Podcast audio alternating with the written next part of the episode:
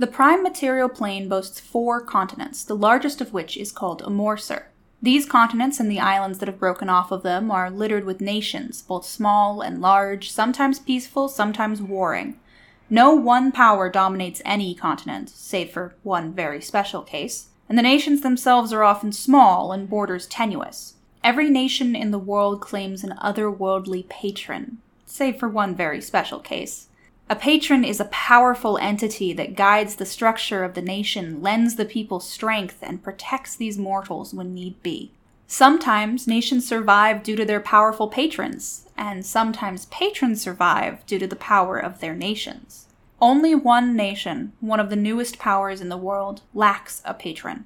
Vrymore stands alone, as it has for the past 72 years. It claims no patron and allows none to lay claim to it. The continent of Coinsur was once home to many warring nations, each vying for control and power. A few of them were ancient, powerful, older even than the wood elven nation of Tidaloli. And all fell before the new nation of Harrow.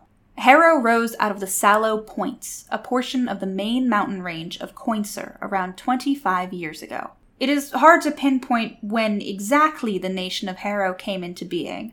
Only really the King of Harrow himself would know, and he's a mysterious figure that few people have ever really met. Harrow's patron is a devourer, a demon created by the King of Undeath himself. For the past year, Harrow has stood silent after gaining complete control of Coinsur. The whole world waits with bated breath to see if Harrow's march of conquest will continue. This is the world in which our story takes place, and we begin in the patronless country of Vrymore, where a very special competition is taking place.